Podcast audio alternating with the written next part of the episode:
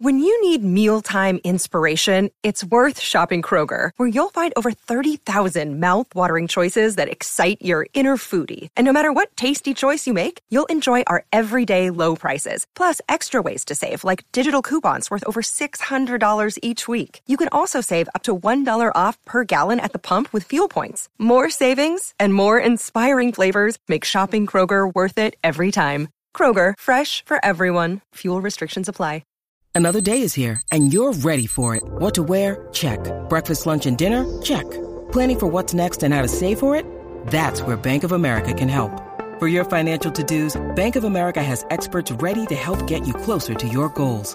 Get started at one of our local financial centers or 24-7 in our mobile banking app. Find a location near you at bankofamerica.com slash talk to us. What would you like the power to do? Mobile banking requires downloading the app and is only available for select devices. Message and data rates may apply. Bank of America and a member FDIC.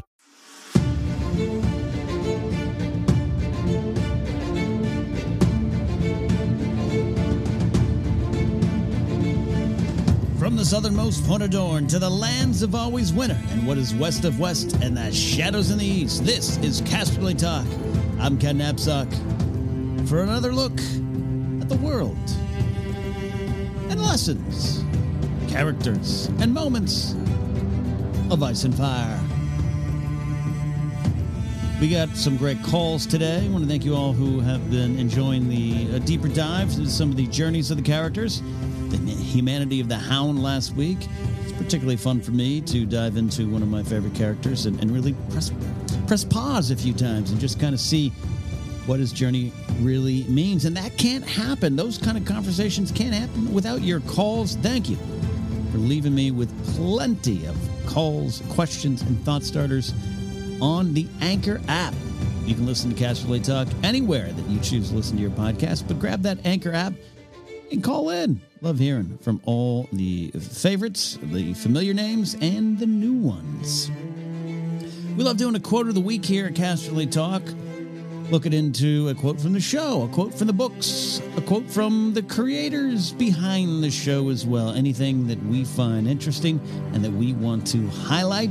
This week, we are going to uh, the uh, books. We're going into the books. We got a quote from Sansa, uh, uh, from A Clash of Kings, chapter 60, which is Sansa 6. She says simply, If I am ever queen, I'll make them love me. Sansa Stark, we've talked often, has one of the more overt and clear cut journeys on the show.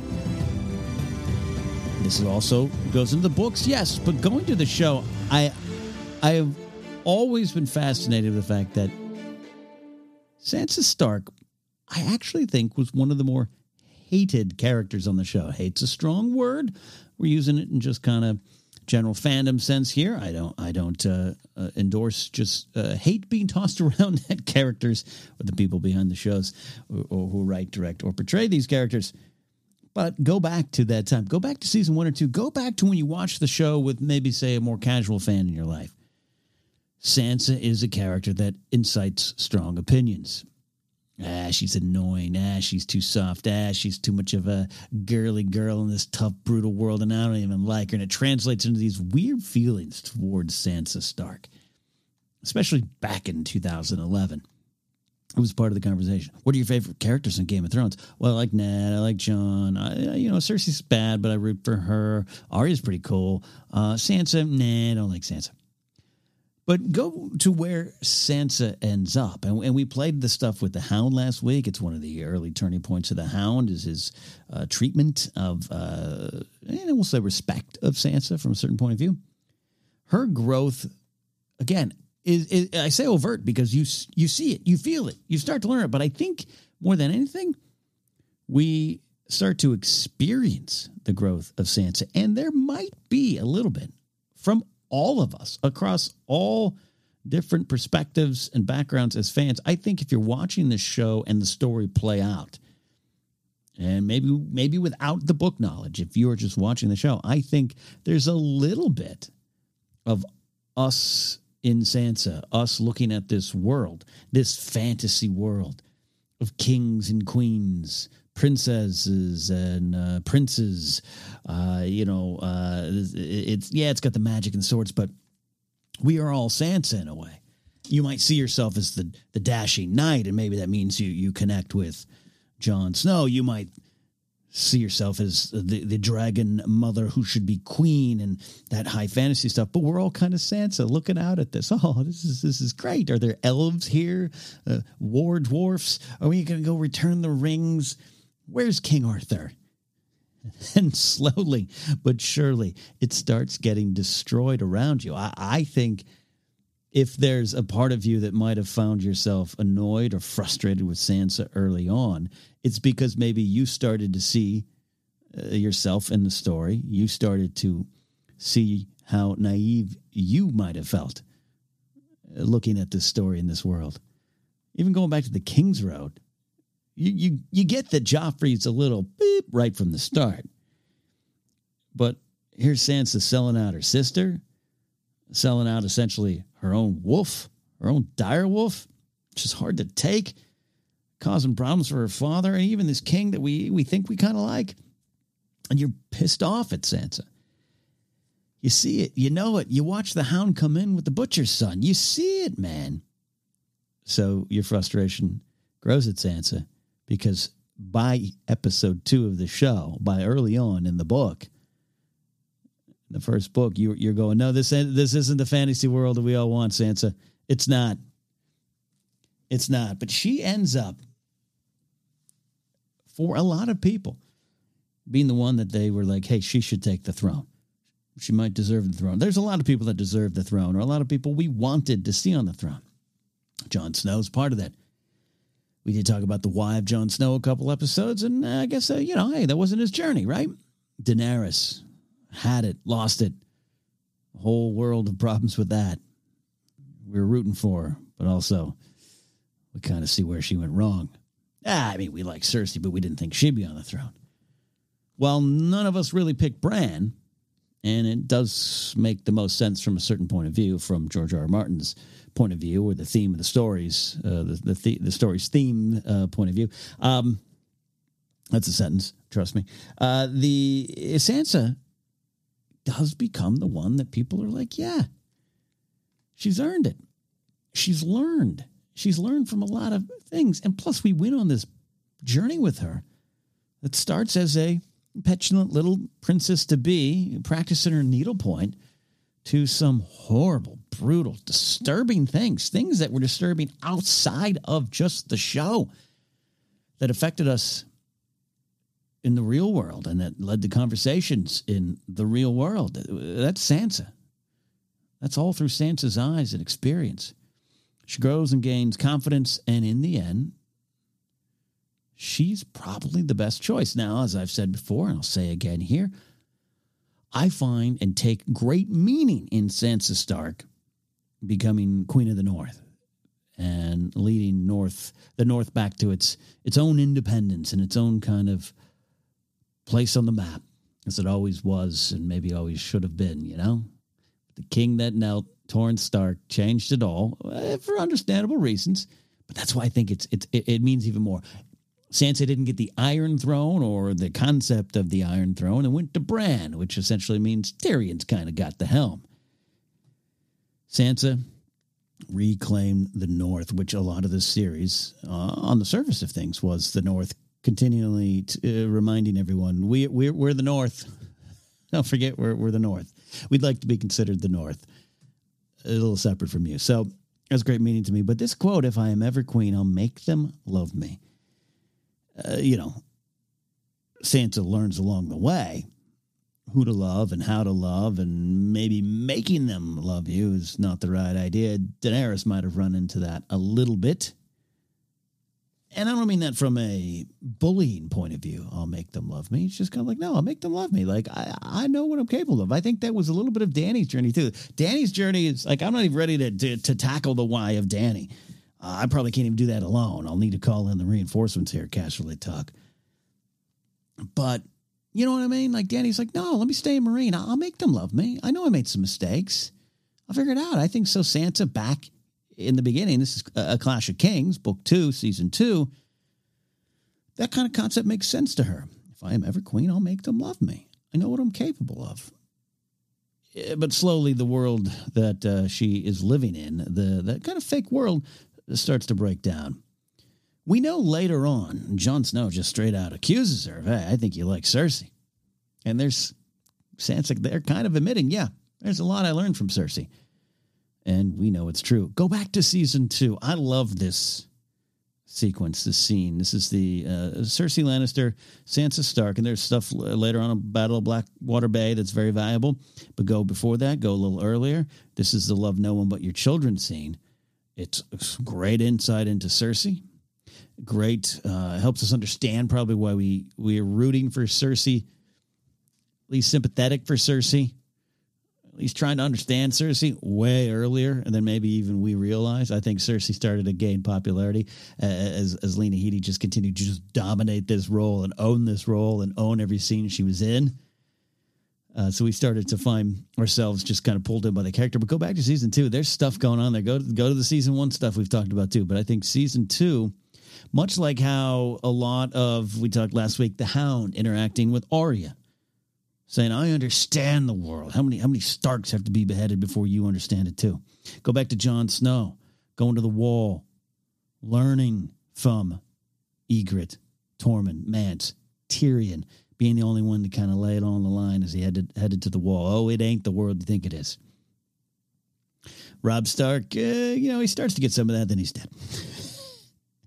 this is the scene. I want to play it here, as we, we've been doing lately uh, until someone tells me no. Um, we are uh, going to play this scene, a little bit of the dialogue in the Love No One But Your Children scene, and just listen as Sansa's naive view of the world, an understandably naive view of the world. She's been raised to be the Lady of Winterfell and probably uh, going on to uh, be a princess and a queen. This is this is her path, right? That's what she always believed she was, and it was fairy tales and fireworks up until some of these type of moments. And I think this is the one that you can actually listen as, as Sansa's worldview is broken down brick by brick. Joffrey will show you no such devotion. You may never love the king, but you will love his children. I love his grace with all my heart. That's so very touching to hear.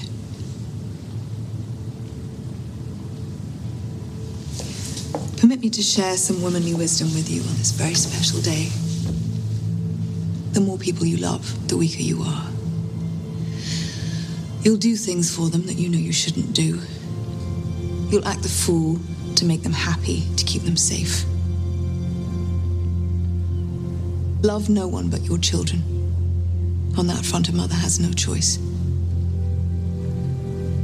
But shouldn't I love Joffrey, Your Grace? You can try. Little dove. The great things uh, about these Game of Thrones scenes when you go back and review them is is you truly can watch them uh, from uh, different points of view uh, uh, and look at this is a scene about Cersei and just more things about Cersei and her path here and her strategy and her view and that that protective aura and that mask she has around her. But this is, uh, for our purposes today, again, just brick by brick, Sansa's worldview being destroyed. Her her, her worldview um, of just even King's Landing being destroyed and then starting to be rebuilt. These are the moments that it carries on, and she starts to learn some stuff. The the the the the, the Sansa that believes, "Hey, I'll make them love me," pops up in the Battle of Blackwater Bay, right? Kind of rallying those the scared uh, people around her while Cersei's uh, dipping into the wine. Uh, I love those scenes as well. I think there's a lot going on here, but go back to you know some of the early moments.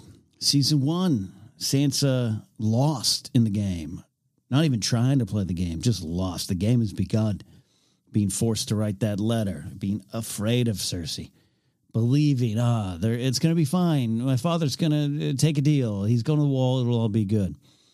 Not, uh, not anticipating anything going wrong with that. But then you go to these scenes, and, and now it's not that Sansa's like, hmm, I am learning. Baelish comes in and brings in a lot to the table in regard to that, for better or worse. But this is Sansa going, wait, something's afoot. My views, my thoughts, my fairy tales of if I am ever queen, I'll make them love me, are slowly disappearing. We do love, though, the Queen of the North. Sansa Stark, one of the more fascinating tales of uh, different and growing and changing opinions of a character in the show. We got a call here from our good friend Eric about our favorite Maester. I love that. Hey, Canny Casterly Talk. So I planned on only watching uh, season one of Game of Thrones, but then I said, you know what? I might as well watch season two. And, you know, I realized I'm just going to rewatch the whole series because it's just the way it goes. But um, watching it now, you know, the Maesters of Game of Thrones, and it got me thinking, who is your favorite Maester that we saw on the show. There's lots of choices. There's Maester Luwin, who I feel doesn't get enough respect, to be perfectly honest. I think he's a great character. There's Maester Cressen, who, if you know the books like we do, you know, we know what he meant to Stannis. There's Grand Maester Pycelle. There's a, a lot of Maester. Sam becomes a Maester. But for me, I think my favorite Maester has to be Aemon Targaryen. I think he's a very, very fascinating and interesting character. Um, loved all the scenes. May rest in peace. I mean, I, you know, Qyburn. I guess if we count him as a maester, which I guess we can, he's he's a close runner-up. So, who is your favorite maester? Great stuff from Eric. I love uh, that there's a strong wind behind Eric. I'm imagining Eric making that call on top of Castle Black, looking out into the true north. Favorite Maester? I did bring up a little list because you know you start the show, the books, and then the supplemental material, the World of Ice and Fire book, uh, Fire and Blood. A lot of Maesters' names get thrown your way. Uh, Maester Wolkan is uh, one that pops up later in the show, who I consider just a big pushover of a Maester.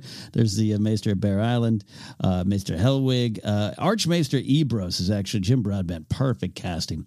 Green, uh, Grandmaster uh.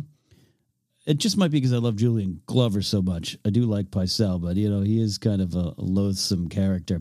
Maester Cressen, Oliver Ford Davies, Sio Bibble from Star Wars. I'll, I'll, I'll, I like him just because of that. Communication disruption can only mean one thing. Melisandre's here. There's a lot of other maesters, but uh, Eric mentioned uh, probably my two favorite on the show. Uh, uh you know, uh, Maester Maester Aemon Targaryen is is beyond fascinating. There's so much to his character, so much to his story. Um, I love I love reading him. In fact, I I've been playing. I I I got away from playing uh, Game of Thrones. Uh, was the Game of Thrones Conquest on my phone just too repetitive too one of those uh, you're playing against other people and you build up your castle and you wake up one morning and all your castles are destroyed and it just it just wasn't working for me. We tried even back in the daily thrones day to, to, to get a daily thrones conquest team. It didn't quite work out. But just the other day looking for a distraction I, have cut social media out uh, uh, from my life as, as much as i can. Um, I, I, need it for business and promotion reasons but uh, you know just not wanting to spend so much time on there and you know you find yourself reaching for your phone. So it's like i'm going to permit myself uh, a distraction. So i started playing uh, this uh, other game of thrones game which is uh, what is it? It, it? it puts you beyond the wall. And it is uh, there that's oh that's the name of it. Got beyond the wall. I just downloaded the app without even like paying attention. I just uh, was like cool. All right. Game of thrones beyond the wall but you all know I love the Night's Watch. I love the Wall. I love the North. I love the Free Folk. I love uh, all those things. But the game uh, takes place like a lot of Game of Thrones games. You know, it's it's it's canon. It's canon-ish in terms of the world. It's much like the Telltale game, which uh, you can. Uh, what's that? Maester Ortengryn is the uh, Maester up there, right? Uh, House Forrester. Um, this one uh, it's set, set before the events of, of, of the show, and, and so there's a young Maester Aemon in it, and I just was I just was fascinated with that. I've been playing that all week, so uh, he's definitely up there in terms of uh, my favorite Maesters and my favorite characters of the show. Just serves just great purpose to so many different characters and moments. Um, I, and I would love more. Him and Mormont have a, a interesting relationship. Just I always just picture Mormont and uh, Jeor Mormont and uh, Maester Aemon just up there at the wall, like, oh my, what, what? Remember the glory days? What's happening? How do we get out of this? Can we opt out of this?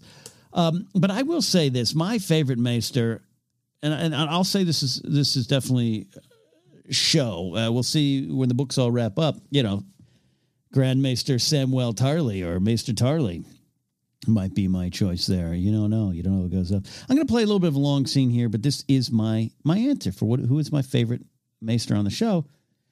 It is Maester Luwin. I I really do like the character, and, and he's gone early on, and so therefore he can kind of be forgotten. Uh, in the scene we're about to play, him and Bran, they do talk about magic and and Maester Luwin's views on it being gone, which are not, you know, it's not abnormal in the ranks of the Maesters. And you, I, I can definitely follow that conspiracy theory. Go listen to some great stuff on uh, like Alt Shift X YouTube channel about what's going on with the Maesters. What are they hiding? What are they suppressing? Yep, I am. I'm all for that. I, I think that's uh, that's some good stuff. And you know, you you want to talk Arch Archmaester Marwyn stuff? I'm all for it there. But but Maester Luwin it represents just the accepted point of view of the time. Uh, I don't think he's hiding anything from Bran. If the Maesters themselves are, that's fine. But I, I think Luwin believes what he believes.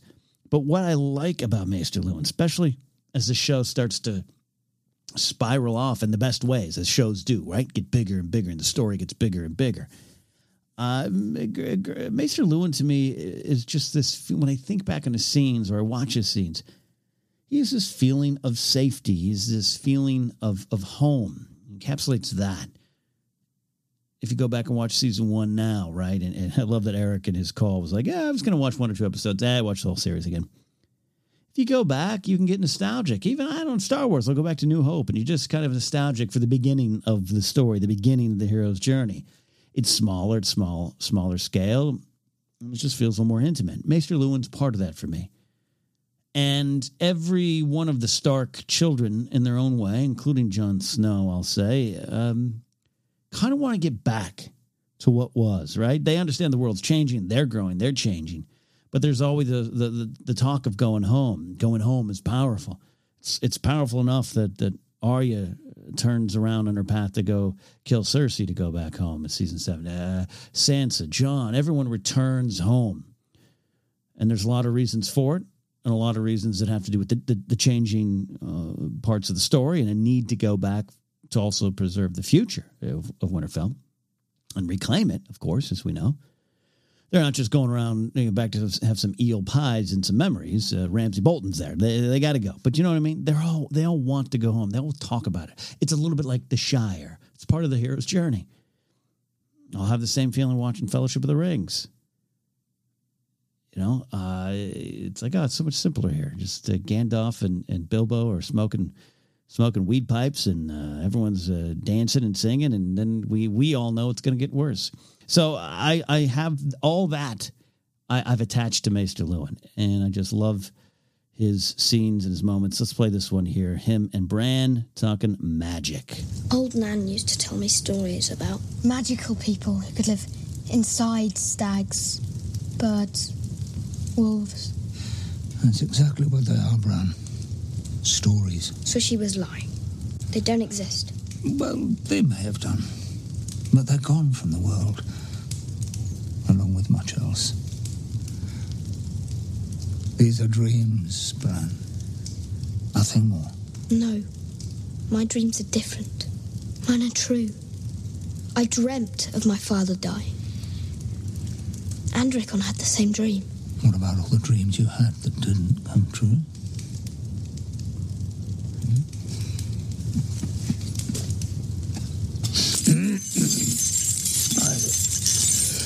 this link is made of Valyrian steel. Only one maester in a hundred wears it on his chain. It signifies that I have studied the higher mysteries. And all who study these mysteries try their hand at spells. I was no different. I was young. And what boy doesn't secretly wish for hidden powers? to lift him out of his dull life into a special one. But in the end, for all my efforts, I got no more out of it than a thousand boys before me. Come on.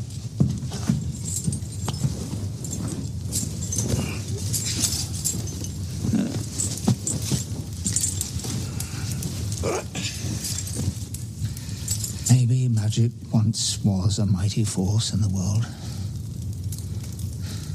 But not anymore. The dragons are gone. The giants are dead. And the children of the forest forgotten.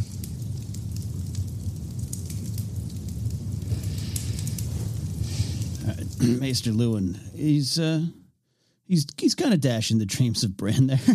he kind of is. But here's the thing about it. Here to me is is kind of the emotional why of that scene. We can look at that now and go, man, he's almost literally wrong about everything there. And Bran being a boy wanting to get out of his doldrums, uh, dreaming of magic or being something that he isn't. I mean, you know, we know what's to come. This is he's talking to the king. He's talking to the the next, uh, you know, uh, the next blood raven here, the the, the next three eyed crow. He's he's uh, he's wrong, right? But what it also represents to me when you watch that and, and you take this feeling of home, the why of this scene is this is what happens when you move out from that comfort level, move out from your home, move away from your childhood. You do have all these dreams, or you do have all these things you can become. And that feeling of safety and that feeling of security and, and being home is great and it's important and it's important at the time, but eventually you must surpass it. And sometimes you're forced out of it, or sometimes you make the decision to go out of it, uh, and you start on your path. Bran has so much in front of him, things he cannot see, cannot comprehend yet. He's starting to, literally, getting dreams about it, good and bad. To me, I go to the scene. Maester Luwin is my favorite Maester. He does represent home in Game of Thrones, that feeling of it. You feel secure. But eventually, you're going to have to move beyond that to become who you are really supposed to be. And that's why that scene has some extra power for me. Uh, a special nod to Donald Sumpter, who plays Maester Luwin. He plays him so well. Uh, Donald Sumpter had, has a, just a long career. Uh, he's uh, born in 43, uh, just a long, long list of, of uh, roles on his IMDb page, if you want to look at those. But he's a type of actor now. Just 14 episodes uh, of Game of Thrones in an eight season show. He's just 14. He's gone by the end of season two. And in a painful way. That's tough stuff to watch. Uh, but he's the type of actor that you just, you know, you're going to always associate with it. So I had never seen the um, uh, the uh, the American version of A Girl with a Dragon Tattoo. It's it's one of my uh, girlfriend uh, Grace's favorite movies, and so we made a decision the other night. Uh, you know, she's like, oh, you, are going to watch this. Okay, great. I love Daniel Craig. Let's do this. Let's let's do this. He he pops up, and I just here in this totally different movie, this uh, modern movie, not with swords, sandals, or dragons, and all I could think of is that's Maester Luwin. It's Maester Luwin. Oh God, it's Maester Luwin. So Donald Sumpter, you might not like being forever associated with that role. Most actors don't, but he's probably thankful as well. So shout out to him. Thank you, Eric, for that call and those uh, thought starters. Love that. A lot to talk about there. Uh, quick call before we take a, a quick break here on Casterly Talk. This is a long-time listener, but first-time caller. It is our friend Donald checking in. Hey, Ken. Listening to Robert Baratheon episode recently got me thinking about this what if again. What if King Robert Ed had a face-to-face meeting with Jon? And how would that meeting go with Ned in the room? Would something in Robert's mind spark seeing Jon up close of the memory of Lyanna and what she used to look like? Because we do hear him say he can't even remember what she used to look like anymore. Would he then recognize any of her and Jon, or even Rhaegar at that point, and then start asking questions to Ned? Would the doubt start seeking in, and what would happen after that? Thanks. Thank you for the call, Donald. Uh, great call. I love that one. Yeah, if uh, Jon Snow stood before Robert Baratheon, there there would be problems. That's why Ned uh, goes out of his way. I think it's cloaked in this. Uh, hey, you're a bastard. we can't have you around the king or queen. Just wouldn't be proper. And there's probably a lot of truth to that, right? But uh, that and that's what that's why Jon is out there slashing away on a, a sword uh, training dummy when he meets Tyrion in the in the in the famous uh, you know uh, wear what they uh, they call you on your sleeve there, right? Um, we know now, and we probably knew then. There's reasons Ned was just like, you cannot be seen here. Kit Harington, forget kind of the realities of who was cast as uh, Lyanna or Rhaegar and, and, whether or not they look like Kit. Let's just go inside the story here. This is uh, this is a bad scenario. I don't even think Robert would wait for Jon to be out of the room. In this what if proposed here by Donald, if it's Jon Snow face to face with Robert Baratheon with Ned in the room, I think it gets combustible. Does Robert take out a sword and cut him down? No, no, no, he doesn't. That probably leads to other conversations. But yeah, I think I think the look on his face would be absolutely too much to handle. He he'd have to have to see it, have to. Again. I always I always say I really believe there's a huge level of just deny deniability, plausible deniability, implausible deniability, just denial inside the heart of Robert Baratheon just scrambling around looking for a fight, as we talked about in the episode focused on him recently here in Casterly Talk. But I think he knows. He can't face it because he has to face that the woman he loved didn't want him, and he's incapable of moving past that. Uh, folks, gentlemen, move past that. And then it might, in his mind, make him feel like his place on the throne is not only not secured, but not actually earned or not actually real. And I think that's why his fire for any Targaryen left in the world that he can get his hands on is very, very real. And if the ghost of his past is staring directly at him in the face of Jon Snow, man, I almost want to see that scene. if Mark Addy and Sean Bean with Kit Harington just kind of in the corner. Season one Kit still kind of learning the ropes, but these two actors going at it. I love I love the the Ned and Robert stuff. Mark Addy and Sean Bean just warm and and, and loyal and uh, a, a trust there and just a combustible fire there as well. Great stuff. Great stuff. Donald, again, thank you for the call. Hope to hear more from you. We're going to take a quick break here in Casterly Talk. On the other side, other side of it, we've got more about Jon and his lineage and people knowing or not knowing, and some conversations about backlash. Stick around. It's Casterly Talk.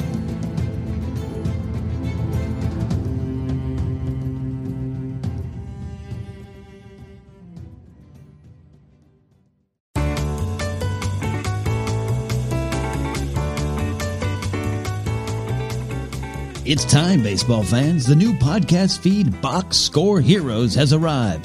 This is the new home of the show Behind the Bag with Ken Napzok and Tom Dagnino, and is also the place to find shows like The Legends of the Wax Packs, the only baseball power rankings you need, and My Favorite Baseball, a nostalgic look back at the game we all love, and more. Find the podcast feed on Anchor, Google Podcasts, Spotify, Apple Podcasts, and wherever podcasts are found. Box Score Heroes is your podcast home for everyone with a a passion for all things baseball.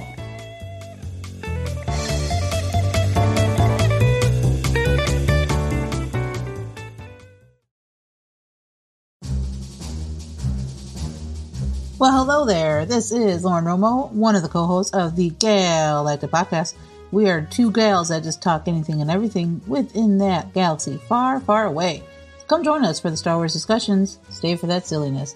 You can find us on Apple Pod, Spotify, Google Play, and Podbean. Follow us on Twitter at The Galactic Pod. And as always, may that force be with you.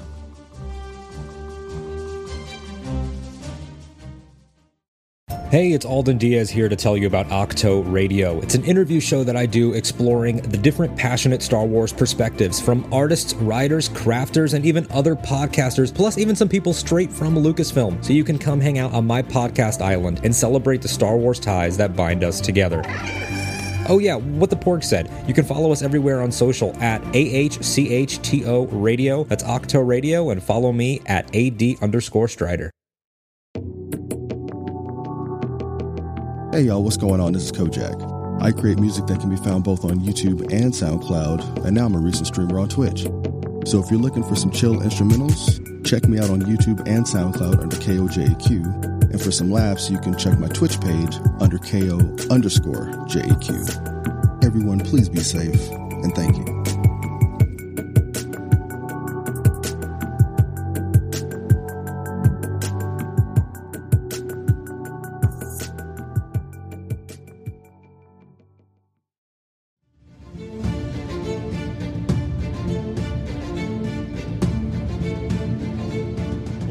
Casterly Talk, the 68th edition of the show. Goes into the deeper themes, meanings, and absolutely fun stuff. Game of Thrones. Oh, yeah. We can do an episode about our favorite disembowelments. That's in there, too. That's part of the reason we watch this. We could we could do a list of the most uncomfortable scenes to accidentally watch with your parents. I mean, it's all there. It's all there. I love diving into the deeper stuff here. And I love hearing from you out there. You are the lifeblood of this show. And we got some calls right now. Let's go to this one here from Addie. Hey, Ken and Casterly Talk. Addie again, back with another thought starter. This time reflecting on the end of season eight again. And specifically thinking about when Jon found out about his true parentage. What might have happened if Sam had not told him when he did? If Sam and Bran, I believe they would have told him eventually, but what if it didn't happen when it did? And Dany doesn't see Jon as a threat going into the attack on King's Landing. You know, maybe Jon doesn't find out until after King's Landing, after they take it. Do Varys is still alive. Varys and Tyrion don't know. Does does having those those advisors make Dany choose to do anything differently? Um, just really curious what your thoughts on what would have changed. All right. That call was so good. Addie uh, cut the last seconds of her, of her wonderful uh, uh, call out there. Uh, you all have 59 seconds, and you're all doing great. And I've been loving Addie's calls lately. She's got some great thought starters.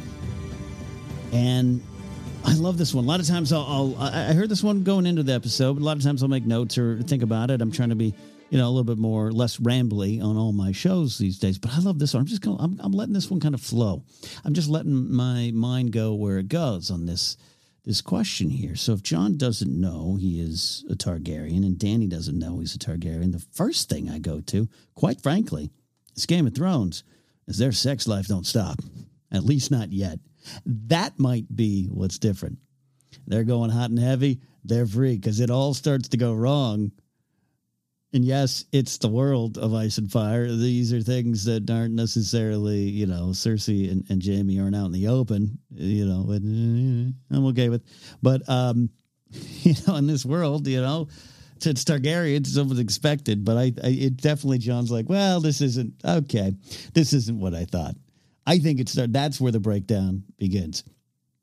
Does Dany see him as a threat? Yeah, absolutely. Dany is, threatened by him, and and rightfully so. This is again the path of Dany is just chock full of things that are like, no, she's not wrong about this, or she's treated wrongly or badly, and and and there's horrible things that happen to her all through her life, but and she overcomes all of it. That's why Dany to me is always going to be an inspiration but it goes to I keep going back to absolutely one of my favorite moments is the show in the show is in is is is in the bells and her staring at the red keep.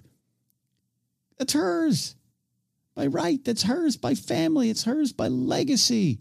And maybe you know breaking the wheel. Uh, you know maybe she's a victim to her own desires here. That uh, no one wants that part of the wheel to still be there as well. But she wanted to make them love her. And here she is staring at what is hers. And it's a whole kingdom between the, the, the, the keep and her at that moment.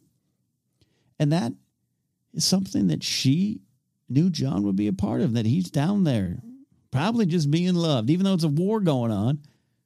People rally around Jon. She can see it, and he's a good leader. She's not threatened in the way that it's like a Joffrey coming up behind her trying to take the throne.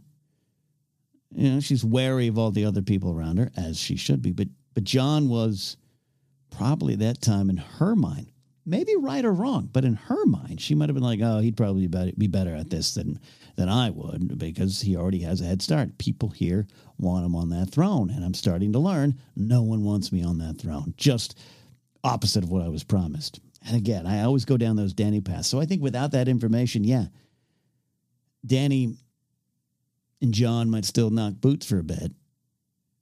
And then I think I think Jon still becomes a threat to her. Or at least perceived as a threat to her and to her position.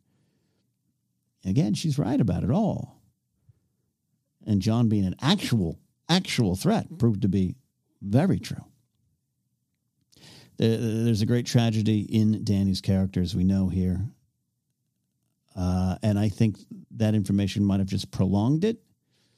Same with kind of the Robert Jon Snow thing. Well, this doesn't seem right. That face seems very familiar. Jon might not have, even if he wasn't a Targaryen, even if he's truly Ned's son and it's a, a, a, a lowborn lady is his mom and no one, know, you know, even if it's that, he is who he is and he has so much of Ned in him and he and he learns from so many different sources, just like Sansa as well along the way, eh, including Stannis, Mance, Jeor, Mormont, Sam, Pyp, Grenn. They're all there. They all kind of teach Jon Snow to be the better version of himself down the line. He is a natural leader, whether he wants to be or not. And I think that can't be changed no matter what your name is. And I think Dany still feels that, but I, I think it prolongs it. And, and, and it, it it keeps Jon on a path. I keep making the jokes about them having sex, but it keeps him on that path. He's he he's he he he might be. I don't think. I don't think it. Her true love was was Drogo, and his true love was Ygritte, and that that's that's very clear.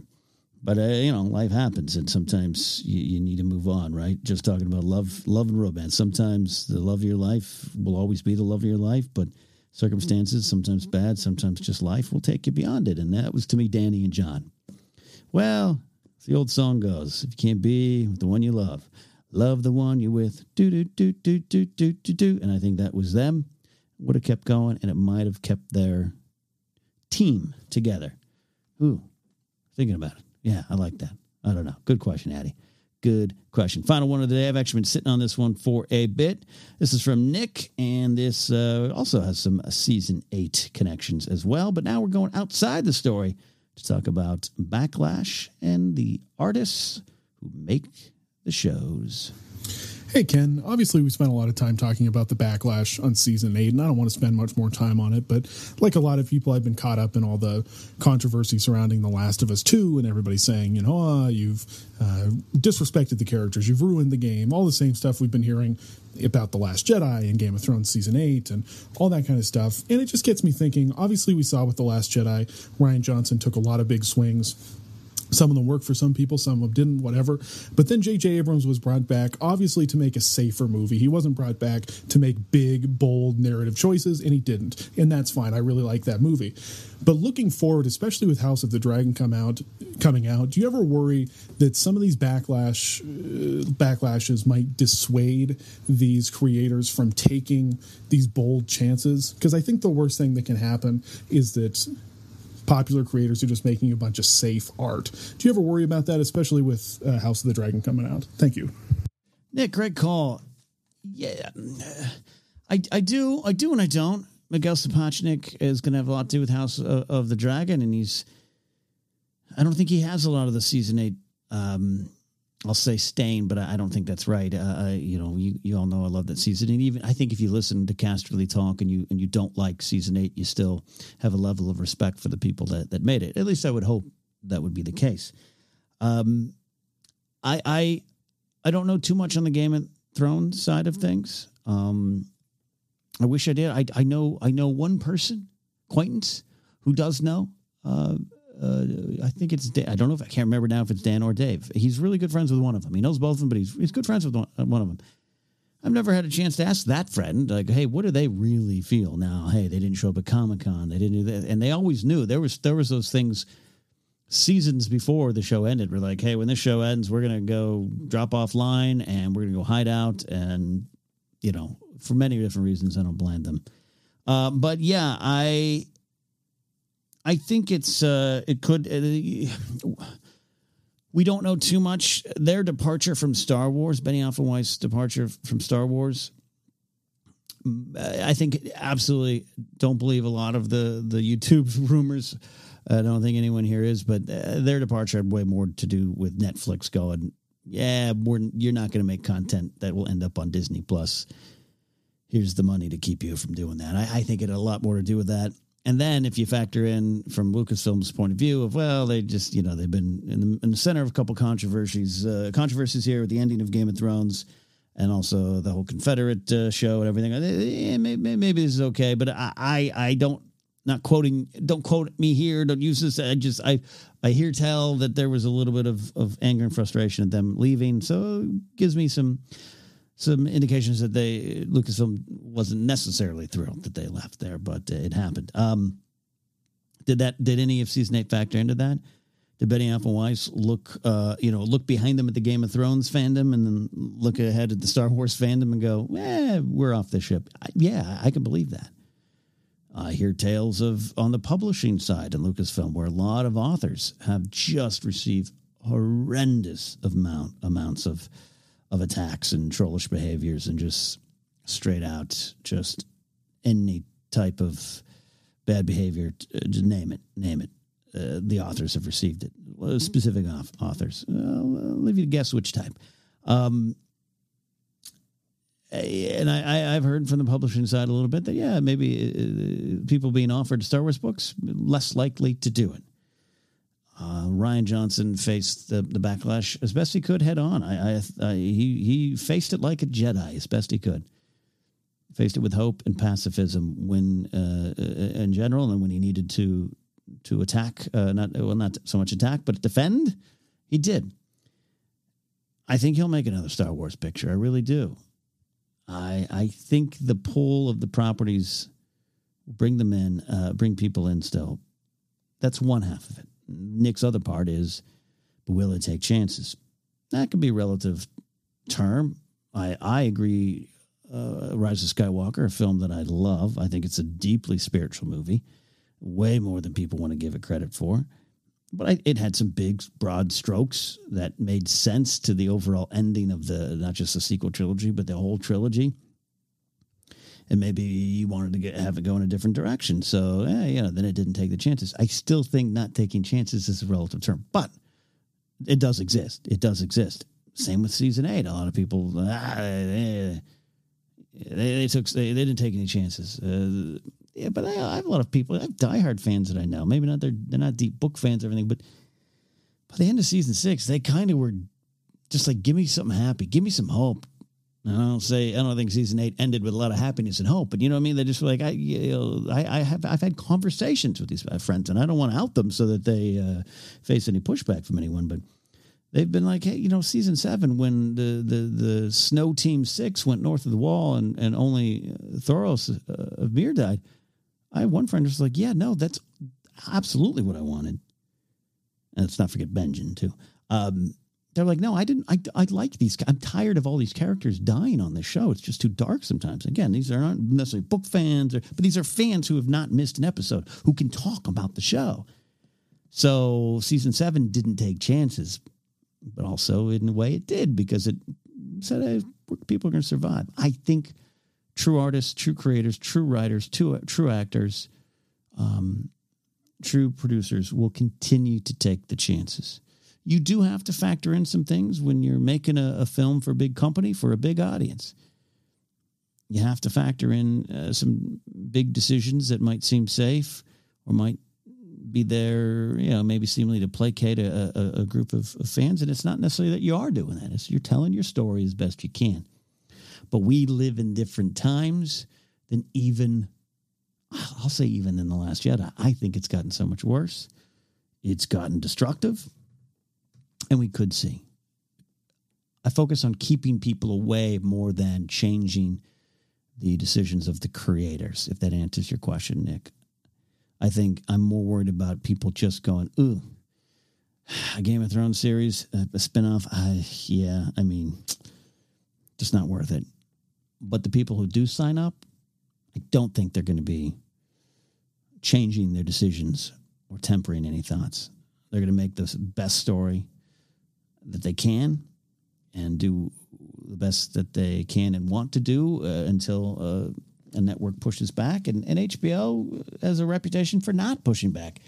Maybe I've heard, uh, and this definitely tracks with Game of Thrones, I've never sold a show to HBO nor made a show for HBO uh, yet. Um, that they, hey, their hands are all over the pilot to get it right. And then after that, ships out to sea. It's all yours, Captain.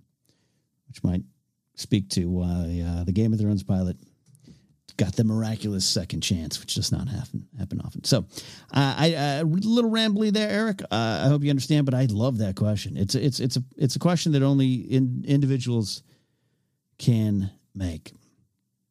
Um, to Rian Johnson specifically, uh, again, I don't know him directly. I spoke to him at the Last Jedi premiere when we both were in a daze, going leaving the theater into the party. I literally bumped shoulders with him, had a great little moment, and he he just was uh, eyes wide open, just a surreal moment for him.